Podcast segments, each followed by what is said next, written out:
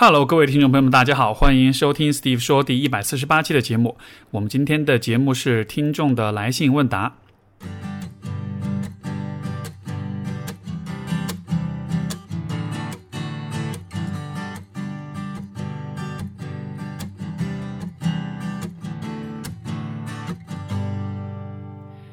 我的听众信箱里面其实积累了特别多邮件，然后绝大多数的提问我都会在节目上回答。不过我注意到有些朋友的提问是呃比较有时效性的，可能是当下遇到的一些问题需要尽快解决这样子的。然后，但是我现在邮件积累的比较多，所以我现在今天我要回答的邮件大概是二零一九年一月份左右收到的，所以会有一个比较长的时间的这个等待。那么，如果你希望你的提问能够尽快得到我的回答，我其实推荐另外一种方式，就是啊，去登录啊，下载知识星球这个 A P P，然后呢，这是一个呃呃呃，你下这个 A P P 之后，你可以搜索。我我的这个星球的 ID 是四二三八九九三七，所以知识星球搜索四二三八九九三七，你可以加入到我的这个知识星球的这个群组里面来。这个群是一个呃付费的问答群，简单来说就是一天一块钱，在一年的时间里面，你可以无限次的向我提问，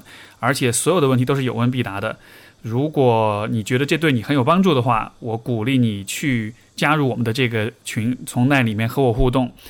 这样子的话，你提出的一些问题就不会因为等的时间太久而给你带来不便吧。所以说，呃，我知道我的听众有很多是希望从我这里得到一些问题的解答的。那么，这是推荐给大家的一种提问方式。另外一种提问方式呢，是呃，应该比知识星球还更快一些，就是在这个知乎里面有付费问答的这个选择，你可以到知乎进入到我的呃主页，我的知乎 ID 是呃就是。啊，Steve 老师那个 Steve，然后 Steve，然后空格，然后 S H I 这个 ID，啊，我也会把这个 ID 写在我的这一期节目的评论栏里面。找到这个 ID 之后，再通过知呃知乎的呃付费问答向我提问，我也会应该是那个提问应该是四十八小时之内就会就会回答的。所以说有不同的提问的渠道跟可能性，大家可以根据自己的需要来做选择。呃，我们今天回答问题之前，想先分享一个最近的一个感想，或者说是一个我觉得会对大家比较有帮助的一个小知识点，就是我最近其实有遇到两件事情，就是有两个不同的朋友，呃呃，跟我讲述的一些事情，我觉得把它串起来有些共通之处，其实都是老生常谈的问题。第一个问题就是，呃，一位女性在和这个一个一个新认识男性在交往，然后交往的过程中，他其实非常的在意说这个主动跟被动的问题，就是他应该主动还是男生应该主动，他有没有过多过度主动，会不会他过度主动之后就会对方对他就会不是那么的上心或者不是那么的感兴趣，这相这我相信是很多的人都会在这个约会恋爱当中会挣扎的一个问题哈。然后另外一个故事呢，是也是是另外一位朋友，她的也是一位女性，她的老公呢身边有很多的异性，然后呢，嗯，她会因此感到可能有点有点不安，然后她就会花很多的时间去，嗯，想要搞清楚这些异性到底是什么意图，他们是不是要勾引她老公，想要去调查他们，去搞清楚这些。这些女人们围着她老公到底是想干嘛？然后会注意到很多的细节，甚至包括会去调查别人的微博啦，然后看各种各样的社交媒体上别人发布的信息啦，搞得自己像是在侦探一样。这两件事情听上去好像是，就虽然都是婚恋的问题啊，但是听上去好像不太有特别大的关联。可是这里面包含一个非常重要的点，一个我觉得每一个人都可以适用的一个一个点是什么呢？就是如果你在当你发现你自己在为一些事情感到很焦虑，在反复不停的想一些事情的时候，那么很有可能一种可能性是你想的问题想偏了，另一种可能性是你想的这个问题是没有答案的，你需要接受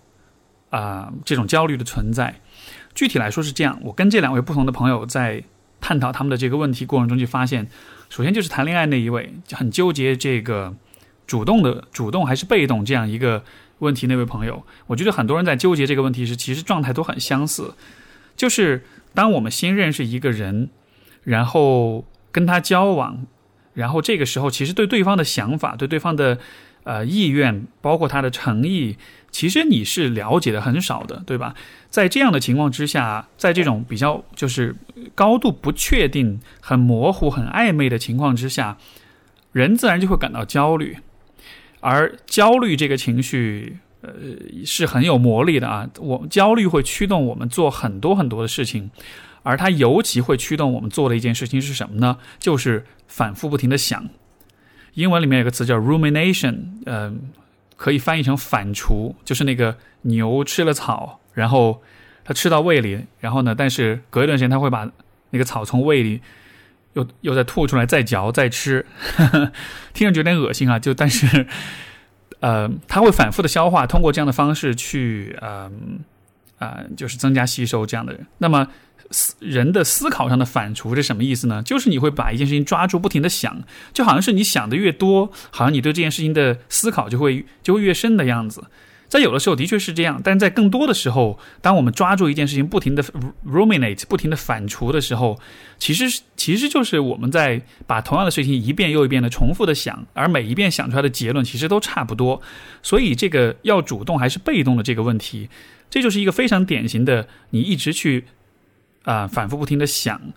但是都不可能想出结果的。为什么呢？因为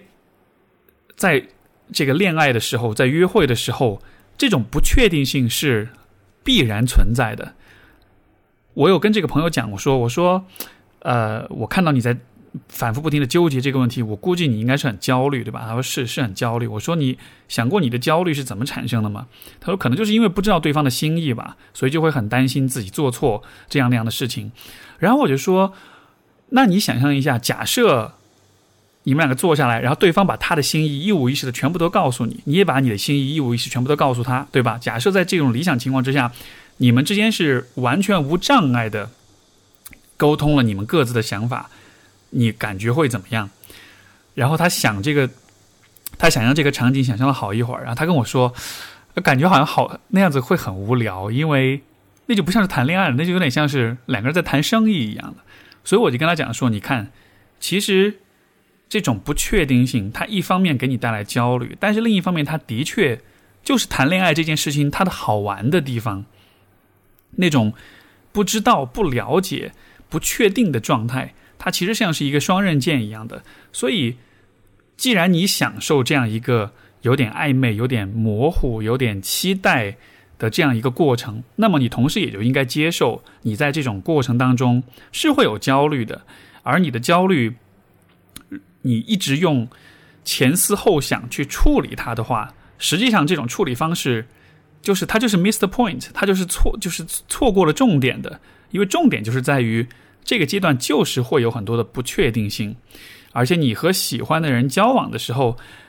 你自己的魅力、你自己的自信就是会受到质疑，就是会受到挑战，就是会有这种不安。而这一切其实都是这个过程的一部分。所以说。如果你能接受这一种焦虑的存在的话，你就知道你的那种前思后想其实是不会有特别大意义的，因为很有可能最后这个人喜欢或不喜欢你，其实和你主动与否并没有特别大的关联。呃，我这样去讲了之后，这位朋友心里面舒坦了很多，然后也多少能够接受这种不确定性了，从而他就不会那么的去纠结这个主动跟被动的问题。然后在后一个案例里面，就是，呃，老公身边有很多异性的这个案例里面，我我也是以类似的思路去问这位朋友，我说，嗯，你一直在调查这些女生哈，然后想要搞清楚他们的意图，你在这么做的时候，心里面是什么状态？他说，当然是很不安啦，很焦虑啦，害怕老公有一天会出轨，所以我就觉得，我就说我跟他讲说，哎，我觉得很有趣啊，你其实真正担心的不是这些女人怎么样，而是你老公会自己把持不住自己。他说：“对啊，是啊。”我说：“那你了解你老公的这方面的想法吗？你们两个结婚了之后，显然你们都会有各自身边都会遇到不同的异性，而且肯定也会有那种比较吸引人的、有魅力的异性。你们有讨论过，当遇到这样的状况的时候，双方各自会怎么看待，会怎么做选择？包括两个人之间要怎么去一起面对这些问题吗？”他跟我讲说：“我们从来没有讨论过这种问题。”所以我就说：“是不是其实？”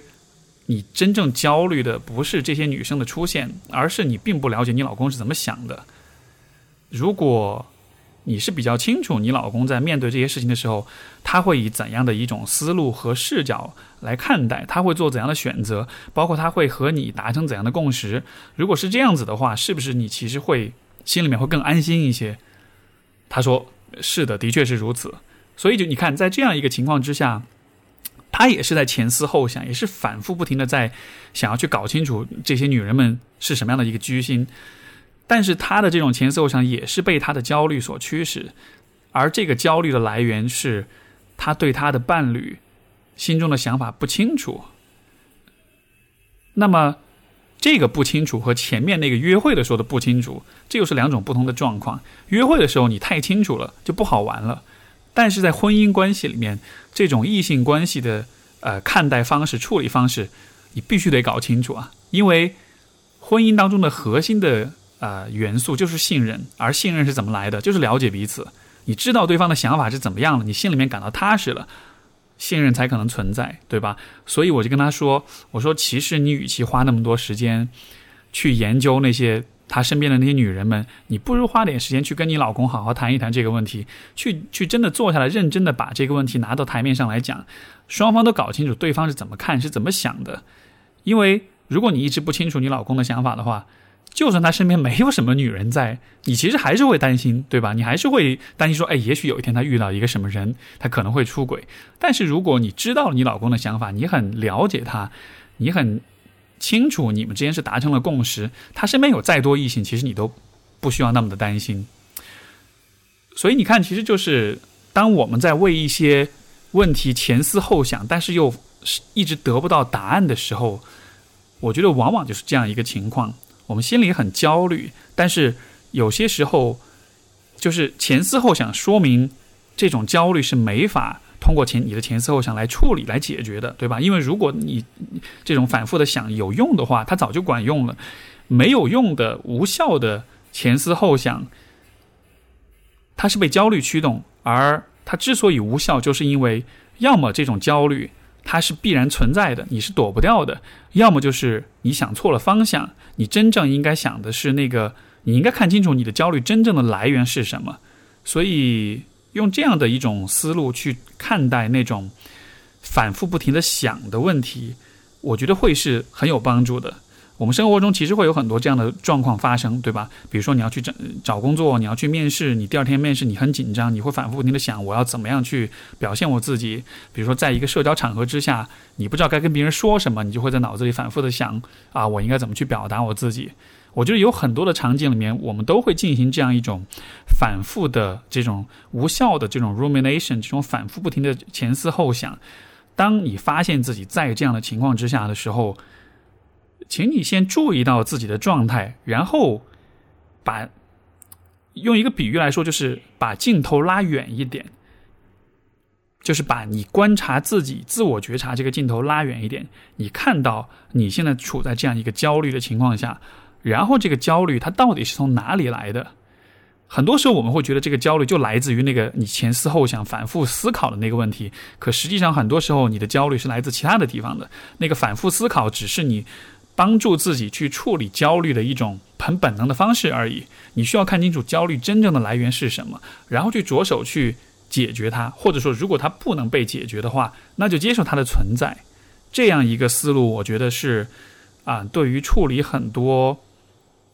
焦虑和反复思前瞻前顾后、反复的 ruminate 的啊这种状况，我觉得是很好的一个思路。好的，接下来我们来听听这个听众来信。我们今天第一位听众署名是啊 S M 啊，应该是个名字的缩写。他说啊，Steve 你好，我是去年偶然听到您的节目，后来一直在听啊，您的节目对我影响挺大的。一是比较诧异，现在会有人做这种不收费的科普活动；二是听你的节目对心理学有了更深的了解。虽然之前有看过一些心理学科普的书。啊，您的节目里更喜欢有您朋友参加的那些呃节目，您与朋友之间的共同的认知感受也有不同的观点，这很能让我有很多的思考。我是八零年出生的女性，未婚，同时也是个重症肌无力患者，病史二十多年，从事室内设计这个职业，病情稳定的时候正常上班，不稳定的时候需要住院观察或治疗。这样的疾病让我更体会到人世间的冷暖、人性，有些文化上对病人的歧视。疾病也更让我对自身有更深的探索吧。但是虽然懂得书上理论上的很多说法，啊，但是因呃依然会困惑和迷茫，不知道怎么办的状态也时常挥之不去。工作上、生活上、感情上会受疾病的困扰还是很多的。我一三年的时候疾病有复发，后来的五六年时间里，在害怕疾病复发的恐惧里面，很多事情都不敢做，心理状态一塌糊涂。因为是工薪家庭，我也基本处在自己养自己的状态，面临年纪的增长，会有职业的危机，经常会紧张的一塌糊涂。而且就我个人来讲，我希望自己能有好的感情，能够结婚和生育小孩。但是实际的情况是，一些人在听到我的疾病的情况下，都会拉黑我。最近被人介绍了一个七七年在英国工作的经济学博士，啊，在跟我说。啊，在我跟他说我有这个疾病，他迅速的拉黑了我。但是如果没有这个疾病，这个人可能会比较主动，包括他的家庭也很主动。在跟这个人刚开始接触的时候，我就直接说我们不合适，但是但是适合做朋友。啊，括号我知道他的家庭是不能接受我这种的，他家需要找的是个有生育能力的保姆类的女性。括号完，这人的爸爸一直很用力的撮合我和他儿子，而且很真诚的希望我和他好。他儿子好好聊，我当时就觉得跟他爸爸隐瞒病情，我像是个骗子，所以心里压力很大，就一直希望这个男人能说服他爸爸。但是这男人爸爸可能比较固执，还不停的发微信给我。所后来我顶不住自己自己的心理压力，告诉了那个男的我有疾病，而且希望他不要告诉他父母。我说很多人对这个疾病认知不多，还说我们还是朋友。这个男人没有回我微信，几天后将我拉黑。这事情过后，我妈妈说我跟。啊，说我跟别人说我，我这事情过后，我妈妈说我跟别人说我疾病以后，这人要是到处乱说，大家就知道了。毕竟我们的城市不大，虽然我知道别人说别人的，我良心上过得去就好了，但是我还是会有点在乎别人看我的异样目光。我也知道在感情上，我可能一辈子就遇不到合适的人。啊，这也许也和疾病无关，也许也和疾病有关。但是总还是有点不甘心，一辈子没有个能说话的、相互爱的人。但是我有一些不错的朋友，男女都有，各个年龄段的，而且都不是俗气的人。很多时候他们给我很大的帮助，您的节目也给了我很大的帮助。我很想听听您的，呃，你们的节目能够有一档是关于疾病的患者应该有怎样的人生，这当中包括工作、朋友、爱情。我一直觉得很多事情是自己脑补太多，我性格上有很大的问题，懦弱、想不开、不够主动等等，但是又不知道怎样改变。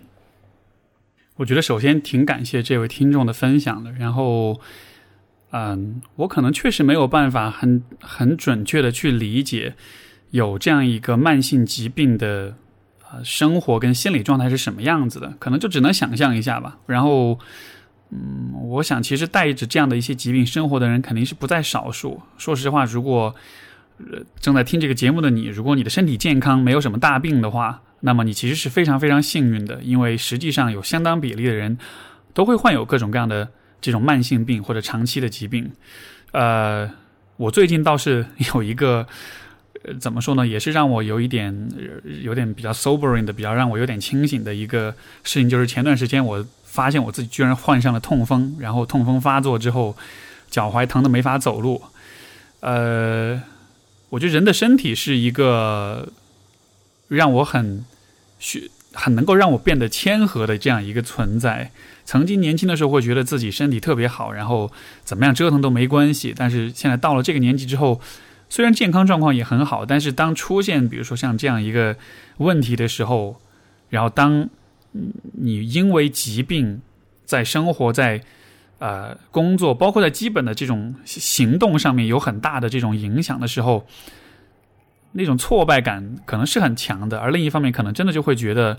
我还是不要太自以为是，我还是不要太自大、太自负比较好。因为如果有一天你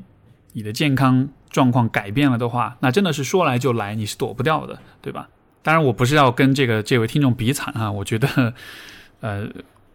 像这种慢性的、长期的疾病，的确是一个会给人带来很大心理压力跟负担的一个情况。那么，应该怎么看待这个问题呢？我觉得对于这位朋友，包括对于所有的，嗯，在面对疾病，包括面对任何的这种长期存在的痛苦跟困扰的人来说，其实都会有这样一个角度，就是当我们看自己的命运，当我们看自己的人生，会发现说，我的生活中有一些。就是好随机、好无端，有一些好不公平、好莫名其妙的一些一一些困难跟跟痛苦啊。然后，但是当我们看这些痛苦的时候，我们比较习惯用第一人称的方式去看，我们看到的都是这个生活中存在哪些问题，存在哪些困困扰，对吧？比如说疾病，比如说贫穷，比如说人际关系的问题啊什么的，我们都是从第一人称的角度看到。啊，去去看这些问题的存在，但是我们很少用第三人称的角度去反过来看一看，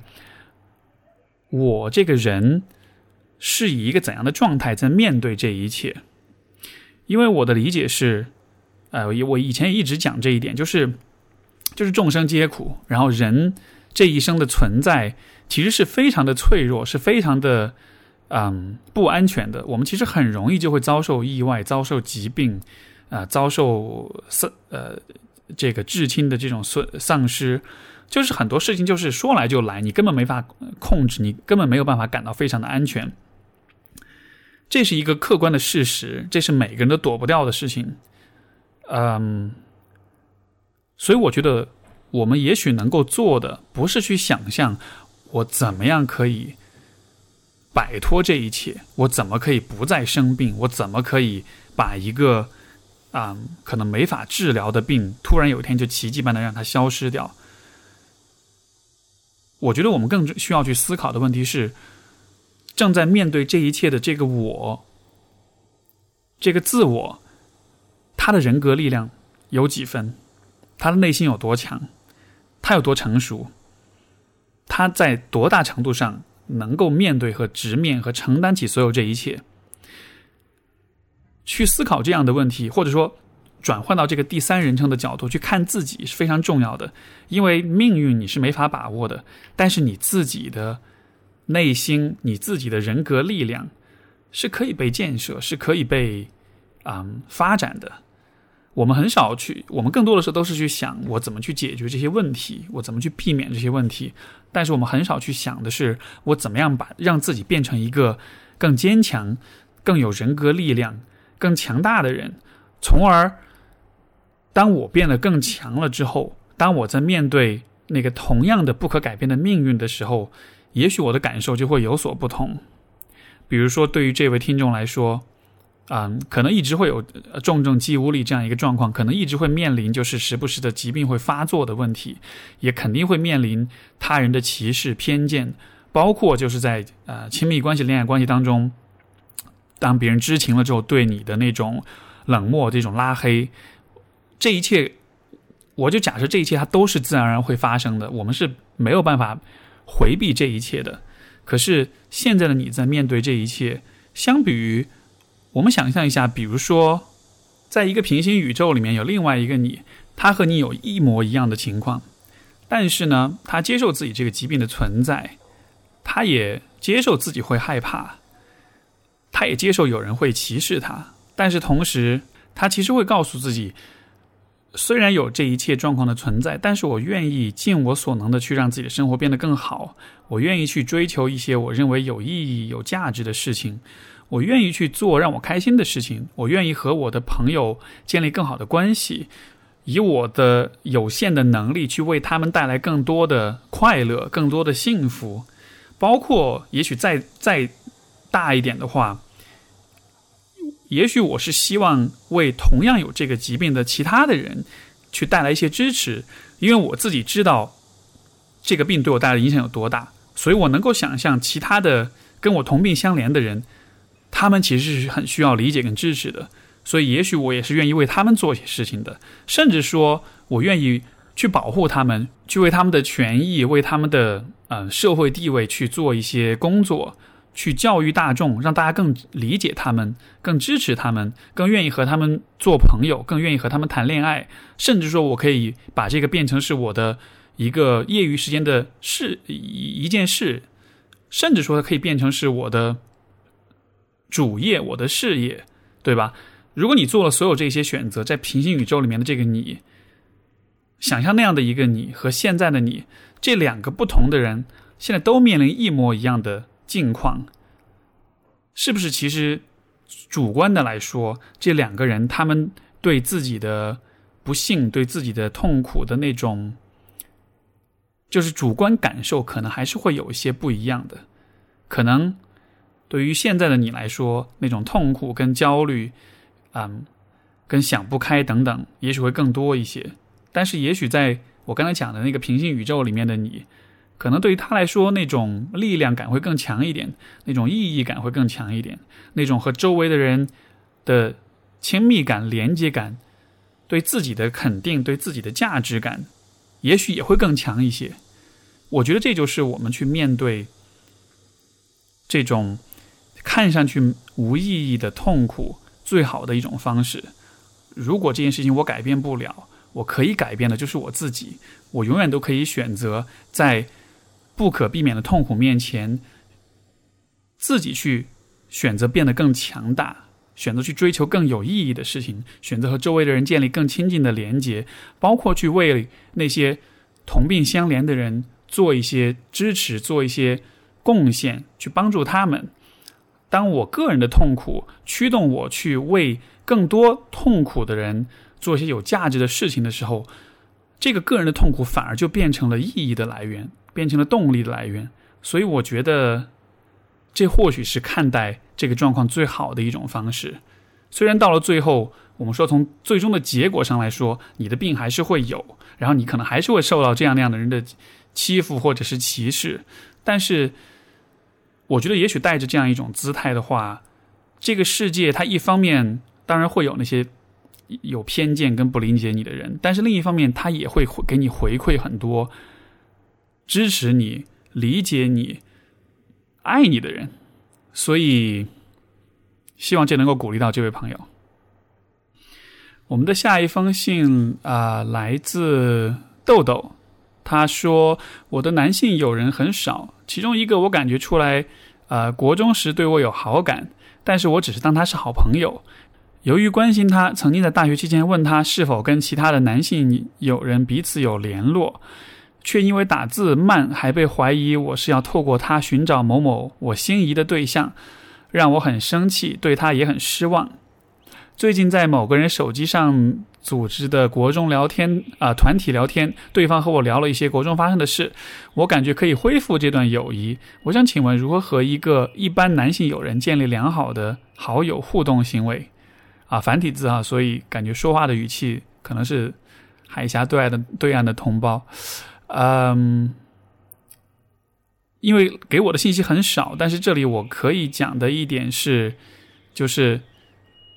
你去问他是否和其他的男性友人有联络，打字慢，被怀疑说是你要透过他去寻找某某心仪的对象，所以这个怀疑肯定是这个男生对你的这种就可能一种一种误解，对吧？那么。我理解是，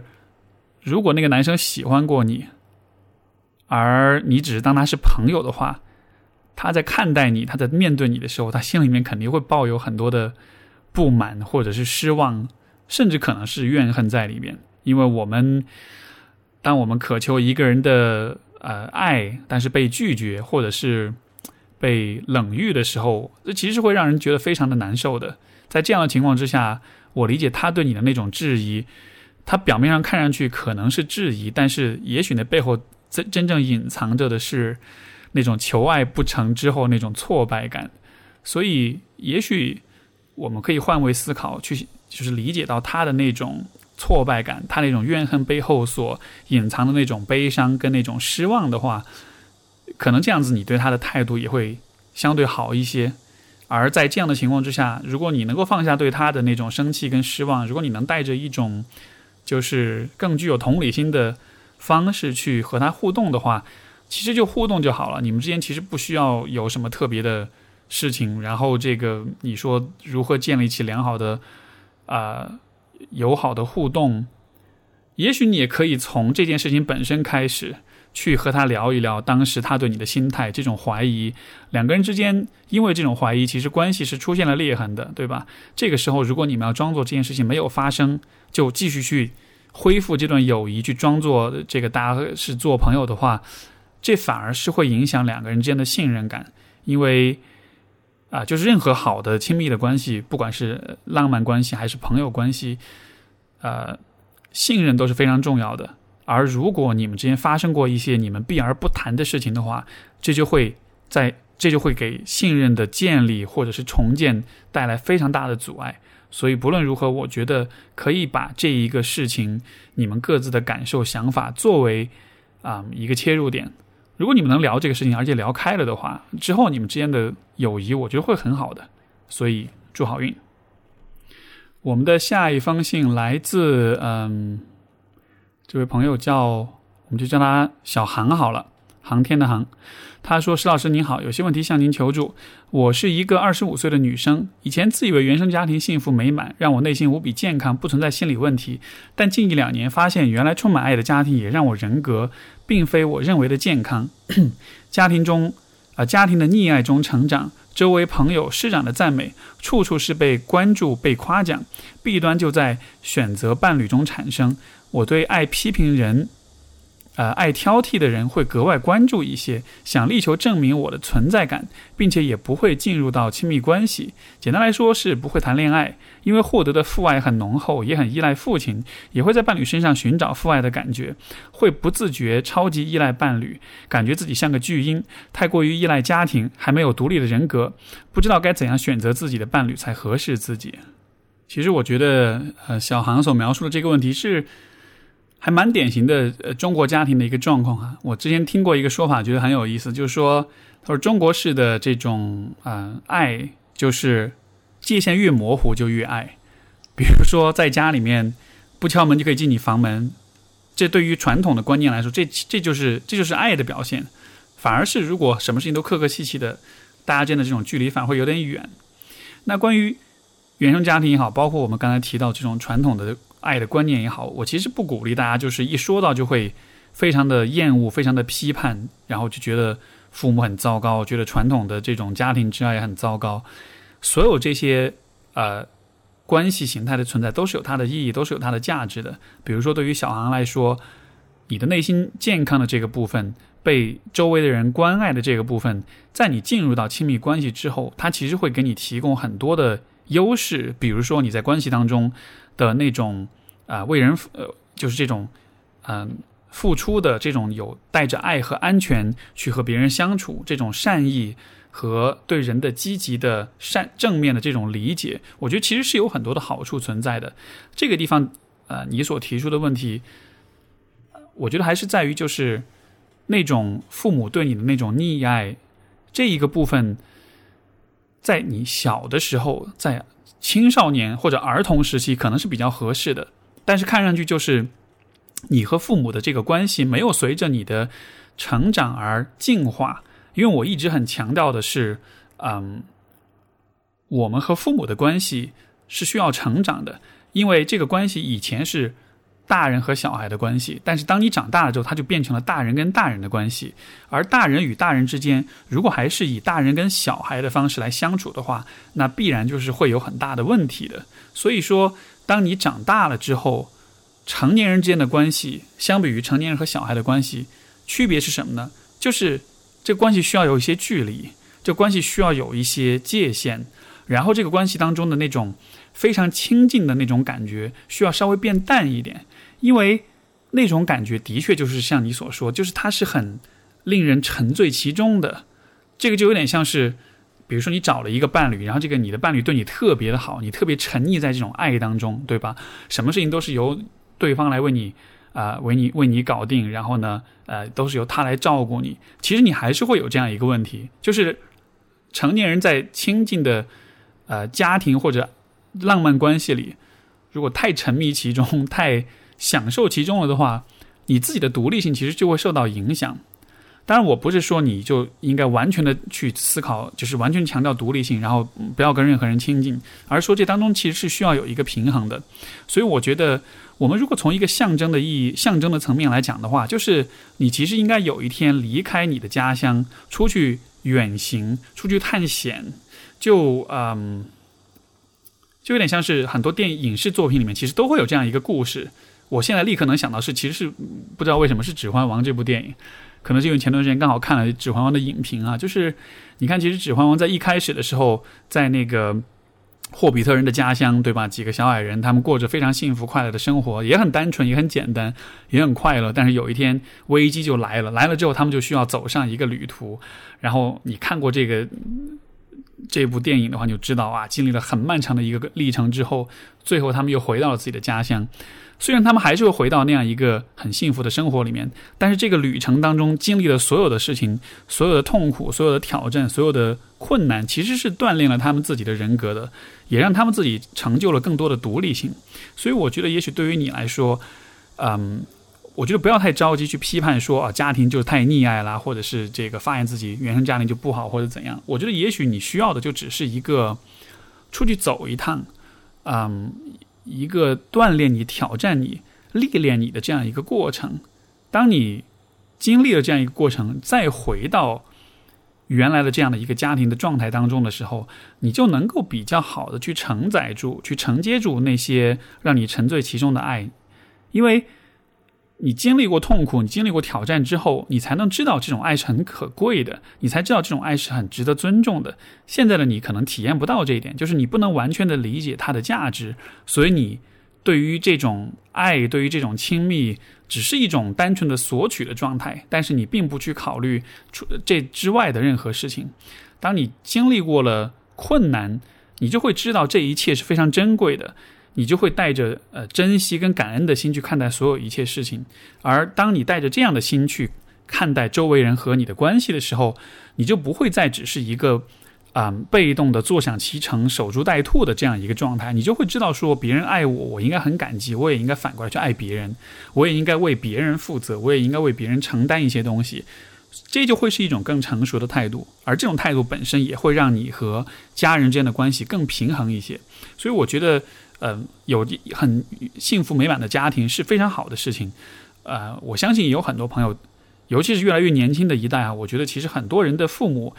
可能现在更多的父母是七零后，甚至可能是八零后了哈。就是，嗯，大家对于孩子的这种爱其实还是很多的。那我觉得我们曾经那种对原生家庭那种批判啊，那种很敌意的态度，也许可以有所转变。也许更多的时候，我们可以看到的是。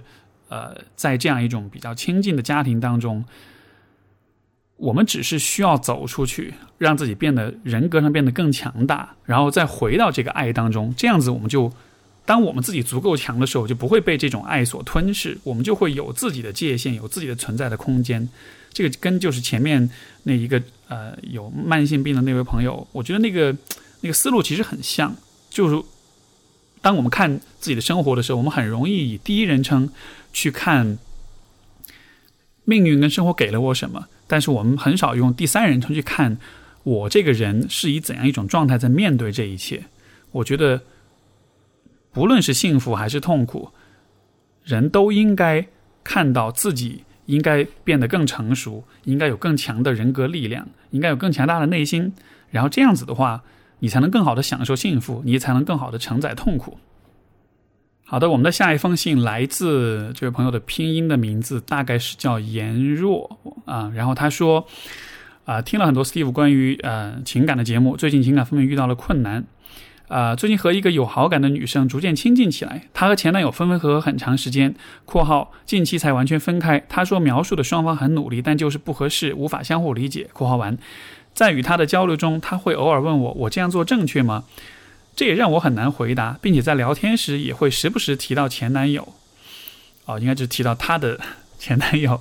我在这段关系中，从有好感到慢慢喜欢上，并也感觉我们的关系在不断上升。但是在第一次玩手的时候出现了节点。他说不知道为什么没有生理上的冲动，也说啊，是可能除了前男友还没有接触过其他男生的原因，这让我很难受。几天的降温之后，他向我表达目前的预期是不好的，觉得继续下去会伤害到我，他有负罪感，想回到以前，想回到以前的状态。我表示给相互一些时间，我愿意陪着他，但不会干扰他做出决定。我感觉自己和他的关系陷入了僵局，但并不知道他，呃，还未走出失恋，无法再次启程，还是就是对，还是就是对我不来电。此外，我也感到他有种。啊，觉得自己不值得被爱的感觉，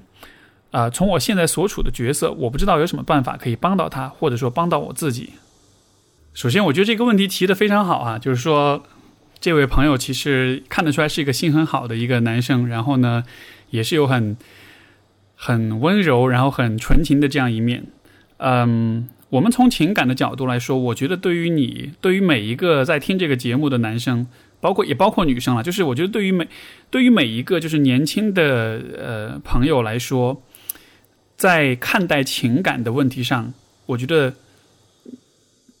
变成一个成熟的爱人，或者变成一个更更好的爱人，都有一个特别重要的一步需要你去迈出。这一步是什么呢？就是在在我们比较年轻的时候，我们看待情感关系。我们是不会把感情放在时间维度上来看的。什么意思呢？就是我们都会关注到当下这个时候，他喜不喜欢我，我喜不喜欢他，我们有没有戏，我们分分合合到底怎样一个状态，对吧？可是我需要你做的是，就是刚才我说的这种看待情感的方式，像是一个时间切片一样。你在看待情感的时候，如果你看到的只是一个一个的时间切片的话，那么你的视角就是非常非常狭窄的。而我认为更成熟的一种看待感情的方式是是看到时间上的连续性。什么意思呢？就是你需要看到说你面前的这个人，你喜欢的这个人，他是一个在不断的成长跟发展的人，而且很有可能当前的他是在一个正在成长的过程中，是在一个正在嗯尚不成熟，在很多方面其实还需要有不断的成长跟自我发现这样一个过程中。如果你能从这样的角度去看待你所喜欢的人的话，你就会看到说，很多时候他对你的不好，或者他的某些缺点，或者他对你的某种呃迟疑或者是拒绝，那不完全是因为你哪里不够好，或者是你身上有一些缺点他忍不了或者怎样的。事实上，我觉得很多时候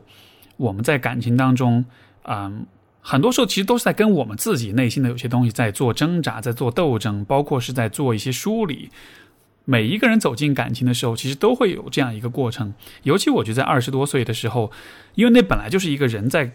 在迅速的成长，自己的身身份在被重新打散、重新重构的这样一个过程中，所以其实本来心里面就会有很多的疑惑跟迟疑。而这样的情况之下，你要进入感情，因为感情本来就是一个需要有高度的确定性的呃这样一种关系。但是二十几岁的我们，恰恰又是在一个。对自己有很多不确定性的时候，对吧？我觉得，当我们如果能够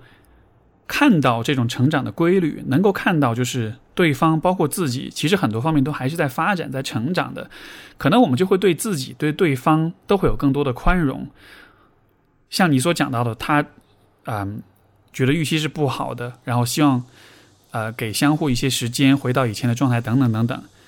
我觉得其实你已经感觉到了，因为你有说，就是你觉得他有种自己自己不值得被爱的感觉，对吧？所以你就可以理解为，也许他说想，嗯，预期不好，可能是因为他自己的确有这样一种，嗯，关于自尊、关于自我价值感的这个部分的一些问题。这种问题可能在他，比如说跟他前男友的关系里面就已经受到很大的挑战，受到很大的挫败，所以他在面对你的时候。也许这真的就会成为他心里面一个非常真实的一种恐惧跟担忧，所以说，当然具体的情况是怎么样的，我觉得你们可以更多的去讨论，然后对他有更多的了解，然后你再去判断说他对你到底是怎么样一个心意。现在你说，嗯，你现在的判断方式，我觉得很有可能得不到答案，因为你现在的选择的问题是，他到底是没法走出和前任的关系，还是对我不来电？实际上这两个选项。都是时间切片，对吧？他都是在看这个人当下是怎怎样一个状态。可是你有没有想到，其实有第三个角度，就是他现在的这个成长的阶段和这个历程，是否准备好了进入一段比较亲密、相互比较信任、比较了解彼此，然后也能够去让情感流动起来这样一个关系。如果他没有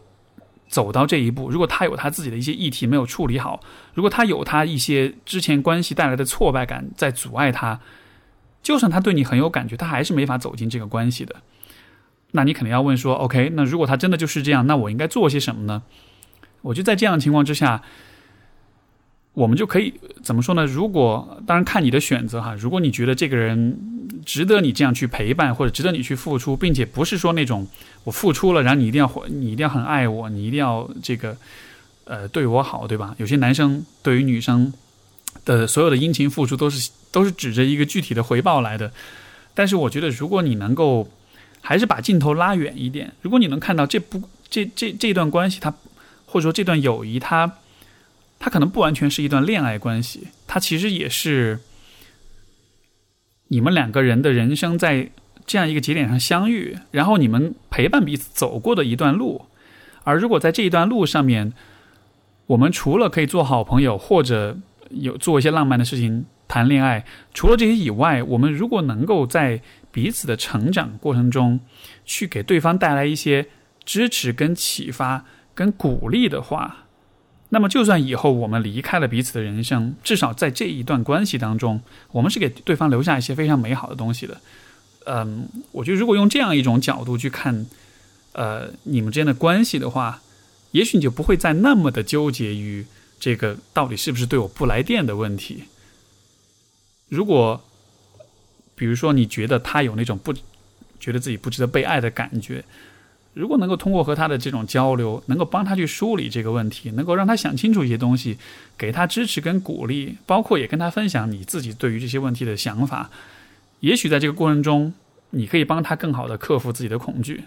而且其实你自己这个方面也会得到一些反思，得到一些成长。这样子的话，最糟糕的结果是你们依然不会在一块儿，但是至少。你为他也为你都做了一些很有意义的事情，当然更好的一种可能性就是你帮他克服这个部分，他会告诉你说，其实我是很喜欢你的，对吧？所以我就用这样一种角度去看，然后站在一个更高的层次，其实感情、爱情就会变成一个不只是爱情的东西，它会比爱情更加的有意义，更加的有价值。好的，这就是我们今天的节目。嗯，很感谢今天几位朋友的来信。我觉得大家提出的问题提的提的问题比较好，我讲的内容也会讲的比较精彩，讲的我自己会比较开心一点。所以希望对大家